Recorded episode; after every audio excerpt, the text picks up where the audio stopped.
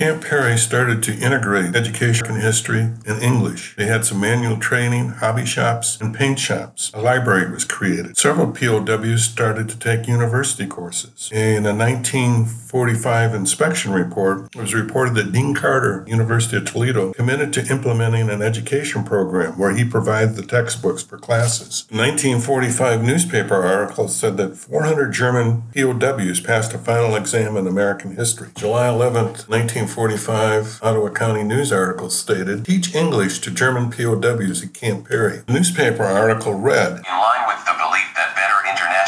international relations can only come through understanding, classes in English language are now being conducted for German prisoners of war at Camp Perry and its branch camps throughout Ohio. Attendance is on a voluntary basis and classes are soon to be enlarged to include as high as 60% of the prisoners. In addition to English, classes have been set up in American history with a prelude in the study and understanding of the American Constitution in the social sciences as pertains to the way they are practiced in Western civilization and in the economic geography of America.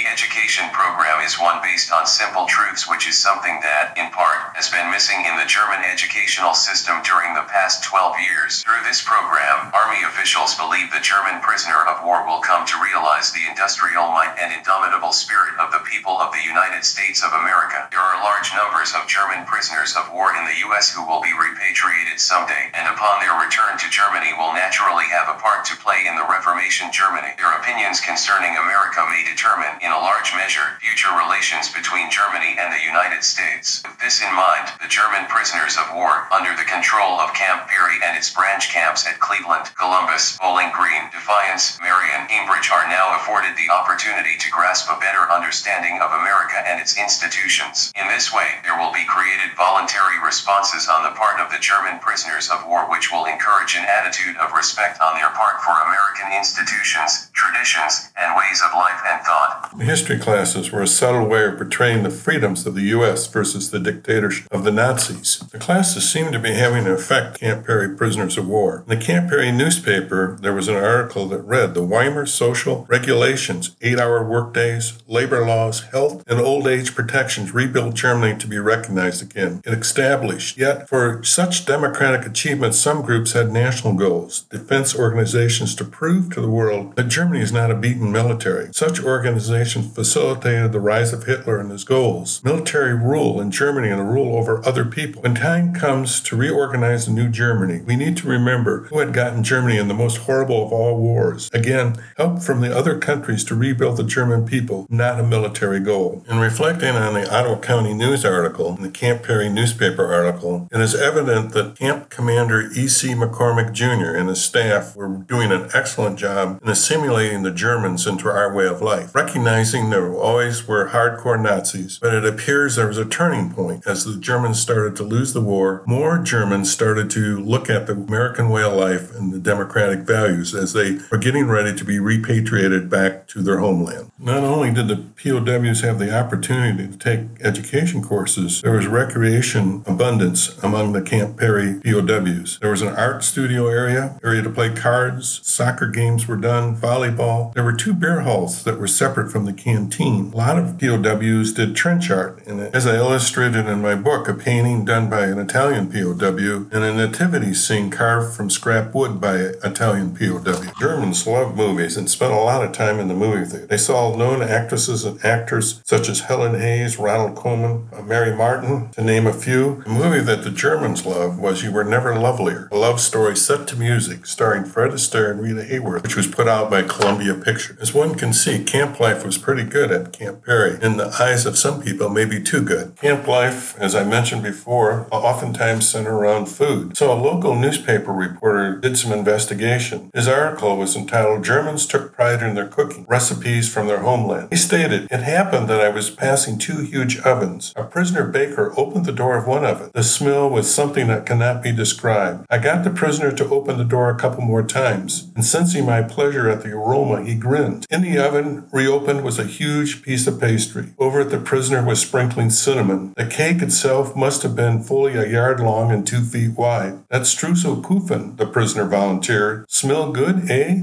For a fleeting moment, I was tempted to remain behind and become a volunteer prisoner, at least until the kuchen was completely baked. But in the end, I did get a taste. Mail was important for the POWs at Camp Perry, connect with their relatives and family back home. Uh, they were always looking forward to mail and re- sending and receiving it. The POWs at Camp Perry were permitted just one letter and one postcard per week. The letter had to be 24 lines on one side and the postcard nine lines. POWs always looked forward to receiving mail, uh, but they did have some restrictions on kinds of things they could do with their mail. They could not send maps, sketches, or pictures of themselves. They couldn't have any hidden meaning within their language in, the letter, and they had to relate to family or business matters. In their correspondence, there could be no objectable comments. The prisoners of war were told that certain comments were prohibited in their correspondence. They were, I can write only once a week. We are not permitted to register a complaint.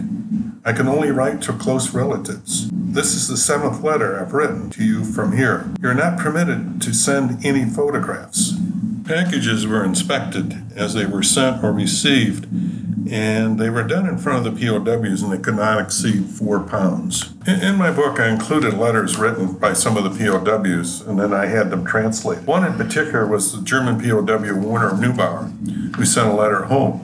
His letter said, Last Sunday I went to Mass. It was nice to be able to go to church after three quarters of a year. Here in the camp, we're able to participate in sports on our time off. Right now, I'm taking an English course. I like it. It's fun. Please do not get the idea to send anything. How are things at home now? Is everything still the same? When you write me, please write the address very clearly. Please give greetings to the boys, friends, and relatives. Special greetings to you from Warner. In a postcard from Warner Matrix to his wife, this is a different Warner. Dear Edna, I can report to you with great joy that I received mail from you for the first time. You can certainly imagine at home how happy I am. I regret I'm only able to write a little card, but as soon as possible I'll write a letter. Your dear note from the month of December. I thank you again. Greetings, Warner.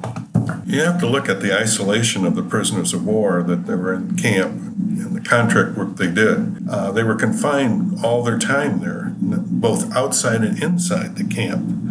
So it was welcome that the postmaster at the camp was able to deliver mail uh, to the prisoners of war in a timely fashion. Uh, they love packages, especially uh, goodies from home, and it kind of raised their spirits when they got a letter given their confinement at that time. It definitely appears that the Americans here in the United States that house POWs made every effort to provide mail and correspondence to the prisoners of war, contrary to what I've heard abroad.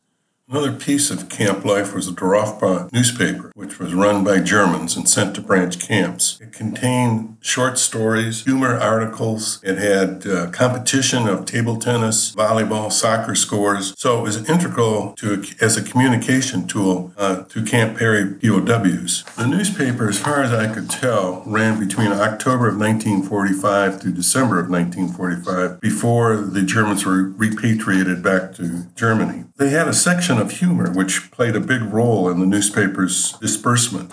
The German humor was rather subtle. Uh, in a German joke in Dorfblatt entitled Water and Wine, the writer wrote, Water alone makes one mute, as proven by fish and water. Wine pure makes one stupid or dense, as proven by gentlemen at the next table. But since I don't want to be either, I mix water with wine. Another piece of German comic relief was where it said General Kittel has a conversation with Director Furtwängler during the intermission of one of the Berlin Philharmonic concerts. After a while, Furtwängler asked Kittel, whom he knew very well, why the sudden setback after the victorious advances in Russia. Kittel answered, if Hitler knew how to play the harmonica, he would not be director any longer. The December newspaper contained numerous articles about the defeat of Nazism and about getting ready to be repatriated back to Germany and to create a new climate of positive environment in the country and what it will take to do that. So there was the feeling that there were no repercussions for these kinds of articles because basically Hitler had been defeated. One's view, camp life seemed pretty good. Lots of opportunities for both German and Italian prisoners of war to participate in numerous activities uh, at both camps.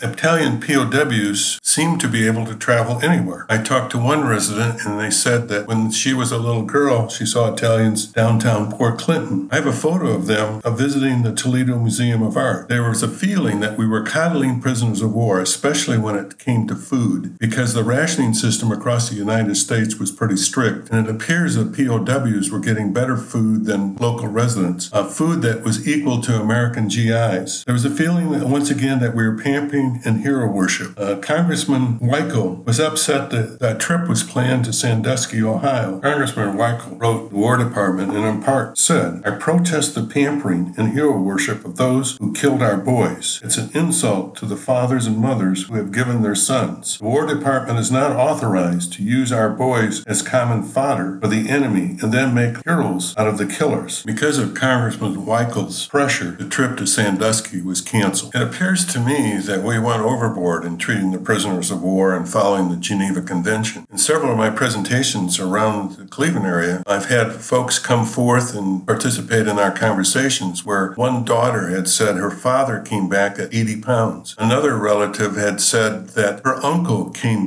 at 90 pounds. So it appears that we were more than overboard on treating the prisoners of war with respect and providing them with opportunities that maybe were a little bit too much.